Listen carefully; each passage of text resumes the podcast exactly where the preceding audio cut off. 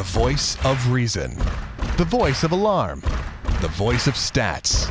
The voice of scouts. The voice of Kool Aid. The voice of dismay. The voice of Davo. And what a beautiful night at Kauffman Stadium. Not in terms of weather, obviously. It's been cold out here. And not in terms of the crowd, which was a surprisingly low 27,166. But in terms of another Royals win of the come from behind variety. It was a beautiful thing as KC uses two runs in the bottom of the eighth, gets game one of three with the Twins, four to three, in that ever important game one of a three game set that we'll be harping on the next six plus months on Clubhouse Conversation. Glad you're along. It's Dave O on your dish. This is the place where we kick off current Royals interviews once a week beginning next week. We talk to Royals players from the entire system up to the big league roster once a week. That starts next week. We talk to a former player pretty much every single week year round as well. Definitely in the offseason, most weeks during the regular season. More of those coming up next week. And we're here the majority of nights, three out of four nights here on your dish, wrapping up the post game. So if you're new, glad you are along. You can subscribe on iTunes, have these all go directly into your iTunes, here through the website, clubhouseconversation.com. You can, of course, find us on Twitter. Follow us for our latest updates at Royals Clubhouse. We are also on Facebook with Clubhouse Conversation. So let's get right to the player of the game tonight.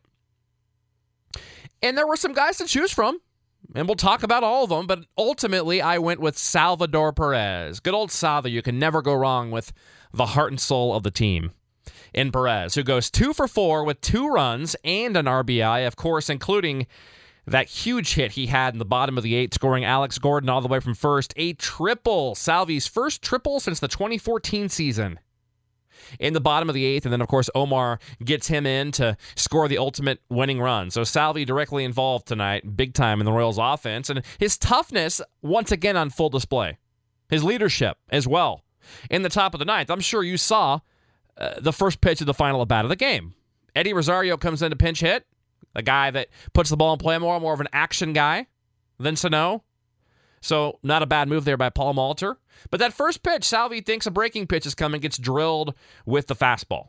And not only does Salvi shake that off and stay in the game, but he says basically, my bad to Wade Davis. Leadership galore right there. Tough, you know, tosses the water bucket after the game, even though he's being looked at by Nick Kenney and the Royals training staff. Love Salvi. And we're going to come back to that ninth inning here in a little bit there's a lot to go over in this game tonight. This is some of the games throughout the year from doing these the last three years. There's some games that are just really easy to talk about because there's like three or four things that happen in chronological order, or maybe one big inning or one player to talk about in particular. There's a number of things to talk about in this one. It was kind of an interesting game. This was not an easy one to talk about, to, to plan out. About once a week, you get one of these games that are kind of difficult. So hopefully, we'll do it justice. But let's go through it from the beginning. Let's start at the top with Yordano Ventura tonight. First and foremost, something that people have been talking about a bit in spring training, you know, is the velocity's down a little bit. He's not sitting at 100. He never sat at 100, guys. Never. I a people tweet me tonight and say, Are you worried he's not throwing 101, 102? No. He that's like a myth. He never sat. He he he topped out at. He touched 102. Topped out. Sit, you know, for those 90 uh, percent of people listening know what that means. But for those who don't, sitting means where you typically are going to throw your fastball or your breaking pitch, whatever you know, whatever those pitches. That's typically the mile or two range that you're normally going to sit in throughout the game, and you'll touch a higher speed when you dial it back a little bit. So yes, he touched 100, 101, 102 many times. Obviously, never sat there. You know, in his prime, maybe quote unquote with velocity, sitting at 98. 97, 98. Tonight, 96 early. The fourth inning, I tweeted out was a. Uh, wouldn't say I was concerned. I, I, I thought it was interesting that Ventura, a number of the fastballs were 86, 87. It was odd. He he he topped out at 94. His last two pitches of that fourth inning were at 94. So not a huge deal. I don't think. I think his control wasn't there. His mechanics. He's been fighting those since he got hit up pretty hard by the Padres AAA guys back there in spring training when he gave up what was that 10 runs or something like that in that earned runs in that game. And we talked about you know heard about Dave Eiland talking about how he was opening up early and his mechanics weren't great and I think it was a cold night with the wind. I think he wasn't controlling his pitches. The command wasn't there. I think he was dialing it back to see what he could do. So I don't think it's a big deal at all. But just something. It was, it was interesting that it was that drastic there for two or three hitters. That's that's all I'm going to say about that. But overall for Ventura, pretty good outing. I mean, he did walks six guys. That's not good. That's horrible, obviously. Six walks is not good. He did miss a lot of bat, though. Struck out six, and that's what allowed him to get so deep in this game. Five plus innings, two runs on two hits. And that's not real deep, but it would have been a three inning night that he not missed bats. And had the Royals not played magnificent defense. Luke Hochevar, though, does a great job out of the bullpen again. He did allow one of the two inherited runners to score there, but I mean, a first and second, nobody out mess, and Hoch has already bailed the Royals out the first two games. Great jobs as well. Did it again in this one. Got two thirds of the way through, getting out unscathed there in the sixth inning. He gets three of the four hitters he faces with first and second and nobody out, and leaves the game tied at two. He was up two one when he came in, obviously, but gets Trevor Plouffe leading off the inning to fly out, strikes out Mr. Park, who hit a ball that still hasn't come down. Impressive. 25 miles an hour blown in, gets the ball up there in the water. Big time power for this kid. I'm interested to see how good he is this year.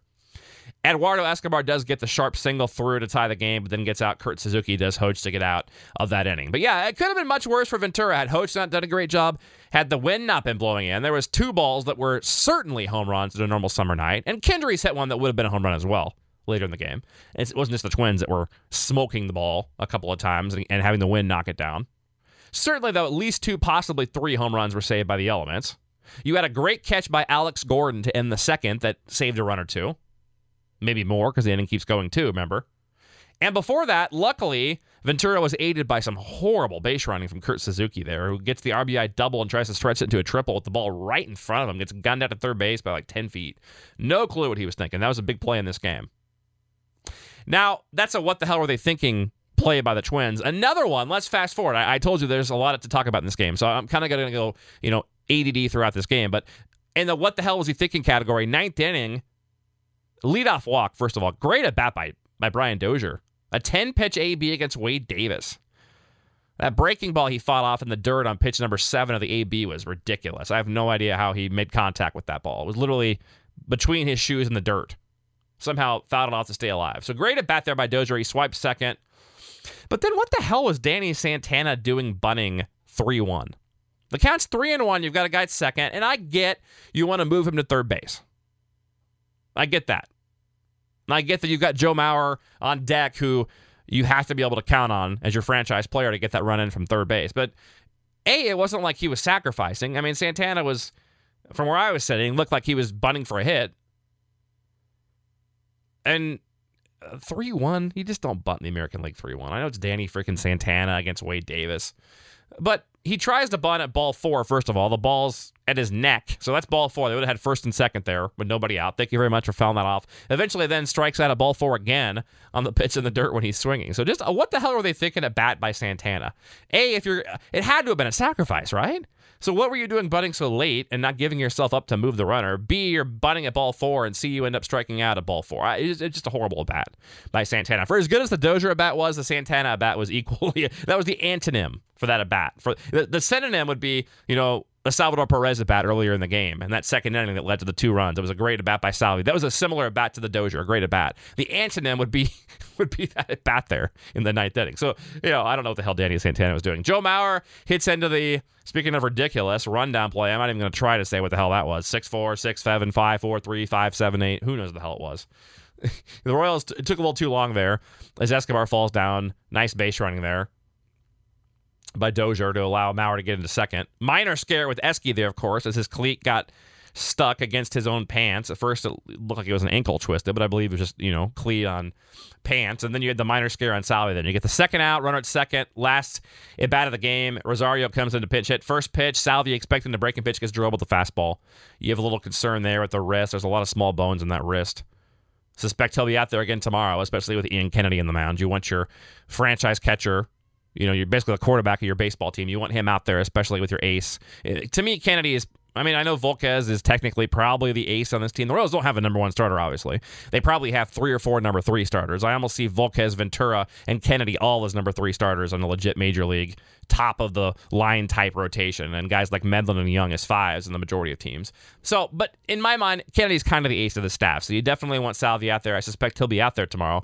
We shall see. It would be nice to see Drew Butera get in there on Sunday, especially if the Royals win tomorrow. I'd really like to see the Royals cut back to 130 games for Salvi this year, regular season. Did a better job last year. Got to do even better. They got they almost got to force him out early in the year. If you win tomorrow, you're three and one. You know that you're playing the Twins. It's a second start for Volquez. Salvi's caught him plenty. Give him the day off. It won't happen. You know, you you, you and I both know Butera won't get into a game until approximately May 15th. but it's nice to think about that. Uh, a couple other things tonight from the game I want to get in here. Obviously, the Ray Fuentes Uh, big, you know, first pitch fastball strokes the single into right field, driving in two runs. Nice job there by Fuentes. And then I mentioned the great at bat from Salvi and Omar there. Uh, and that's another thing we have to talk about tonight. My God, there's so much stuff tonight. The, twice tonight, the Royals give up a run, and just like last year, they either come back and tie it or take the lead. They get down one nothing in the top of the second, bam, two runs in the bottom of the second. They get down a run in the top of the eighth, bam, two runs in the bottom of the eighth. We saw that over and over and over you just expect it. You're not even worried anymore because you know, a you know if they lose, oh well, it's we'll come back. We're a damn good team. We're going to win this division, whatever it takes. You know, whatever. If they lose, they lose. But they're probably not going to lose. They're probably going to come back and score. And that's the attitude they have. You can tell they're just like, okay. You heard Ned Yost post game on opening night talk too about how the you know the old Braves teams would just kind of show up and just count down until the playoffs. They, they you know, it wasn't like they were half-assing it, but they were kind of just clocking in, you know, having fun. They knew they'd win. They knew they were damn good. They were confident. They knew they'd go through and get business done and take care of things. And that's that's the attitude with this Royals team. Nothing to lose, everything to gain. They, they know they're going to win the games. They know they know they're going to keep playing well. It's fun to watch, and I think that's a lot of the mentality that allows them to come back and tie and win games. You know, respond right away and come back late. Uh, one, one other thing from tonight's game, be willing to bet you a nickel that Lorenzo Cain has a big night tomorrow. 0 for 4. What is that? The golden sombrero? Is that the, what, what, how does that go? Is the golden is the golden sombrero three strikeouts or four? I think it's four. So I think he had that tonight. He definitely had the golden sombrero. I may have had worse than that, but oh, LoCain 0 for 4 with four Ks tonight. Leaves six guys on base. I expect a big nine out of Cain tomorrow. Think two, three hits. I expect Paulo Orlando to get his first start of the year in right field tomorrow. Uh, believe them. We'll just see. I, I do not think we'll see Butera or Colon, however, especially with Omar playing well. Uh, Chien-Ming Wang and Dillon Gee should be getting in the next two days. So, you know, there's all that. So tomorrow, like I said, Ian Kennedy versus Tommy Milone. I like the Royals big tomorrow. Milone, a guy who really stymied the Royals in the past, but they've started to kind of figure him out. Edinson Volquez, like I said, comes back Sunday against Ricky Nolasco in a huge mismatch. I expect the Royals to win that game. I expect the Royals to win both the. The Sunday game, I think, is going to be a laugher. I mean, this is baseball. You can't really predict it. I mean, I'm making it sound like it's the NFL or college football where someone's a 30 point favorite. I, I shouldn't say that. It's it's baseball. There's no such thing as a laugher, especially when it comes down to starting pitching and stuff. So you know, but you get what I'm saying. The Royals are big favorites. I would imagine they're minus 200 or more, right? On, on, if you're in Vegas, if you understand the money line on Sunday, and I would think the Royals are more like a 160, 170 tomorrow. So I like the Royals. I like them to get the sweep. I, I do. I think they're going to sweep this series. I, I thought if they got through tonight, they'd, they'd, sweep the series, and a nice win tonight for the Royals. Nice job. Like I said, you win a win series all year, and don't even worry about Detroit being undefeated or Cleveland playing well. Just look at those in about June 1st. Just keep winning series. You take two out of three, believe me, every, pretty much every series, believe me, you're going to have a nice, nice season, and the Royals hopefully will be on their way to that, and we'll see that things continue in a positive manner tomorrow. Now, the first week throwing me off because of all these off days and day games and weird things. We'll be back on Sunday with another dish. Be back on Sunday. I'll be a little bit more consistent as, as we get more consistent with games every day. Be back on Sunday though. We'll break down games two and three of the series and, and talk about next week and get you caught up on everything else as well on Clubhouse Conversation. Thanks so much for listening tonight. Appreciate you telling a friend. Go Royals. It's Davo on Clubhouse Conversation.